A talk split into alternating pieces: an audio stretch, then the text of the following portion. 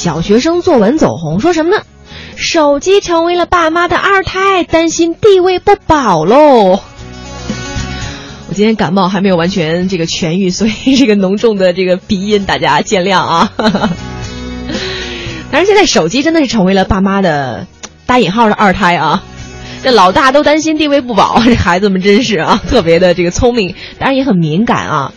呃，热油成了这个鸡蛋和西红柿的这个敌人哈。对抗愈演愈烈，这些都是一群孩子极富于想象力的诗歌创作。说昨天呢，童心里的诗篇，中国江苏第二届全国少儿诗会在张家港举行了一个颁奖的典礼。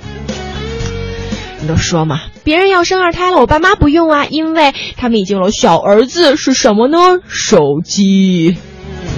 哇，这么活灵活现的这个文字和描述，来自于常州市。这个龙虎堂小学六年级学生费东的作品叫做《手机》，哇哦，这样的这个精美的文字，活灵活现的这种表现哈，所以他的这个作品在这次诗会当中获得了一等奖。但是您想想，真的也是惟妙惟肖哈，这个童言无忌。这个作品朗诵完之后，现场是哄堂大笑，因为你想想嘛，孩子说，手机成了爸妈的二胎，自己都担心地位不保。确实，我觉得笑过之后，让我们内心却陷入到了深深的惆怅和思考当中。很多的家长也是表示说，这是对我们这些低头族父母的一个及时的提醒。孩子看的比我们都透彻呢，我觉得真的是敲醒了很多为人父母的心啊。因为我现在也是当了妈妈了，我就突然间觉得哈，在这个生活当中，你说宝宝虽然很小哈，呃，但是他也能够感受到你。你这个陪伴是有质量的，还真的是那种很随意的。因为我家宝宝一岁嘛，有时候他自己在玩玩具呀，或者是在看书的时候哈，呃，如果你在看手机，你以为他不知道，其实他心里都明白。何况我们刚刚说的这个，呃，颁奖典礼当中一等奖的获得者，他这个小学生啊，费东他已经上六年级了。六年级应该也十一二岁了吧？孩子的心会更加的这个敏感，也会更加的早熟一些。所以，爸妈们真的是哈，这个低头族，对我们这个生活，包括这个周围的亲人朋友的伤害，还真的是挺大的。大家面对面的不交流不好吗？非得去发这个朋友圈呐，刷一些这个微博呀？嗯，我们这大人真的好好的应该反思一下哦。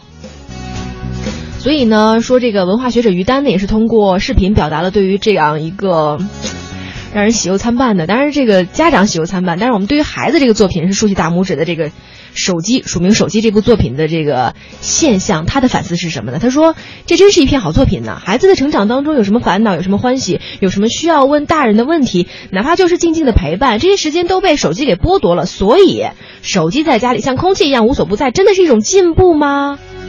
于丹后来也指出说，说孩子的这个眼光比大人要来的更真实。也许看完这样一首小诗，为人父母的这些人啊，可以知道用什么样的努力可以让孩子获得成长当中最真实的自信。哎呀，真的是让我们这些大人们汗颜，长叹一口气啊！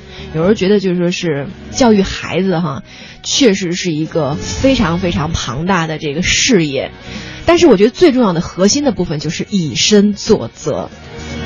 孩子身上所有的优点、所有的缺点、所有让你开心的、自豪的、让你懊恼的、沮丧的那些行为，全都带着爸爸妈妈的影子。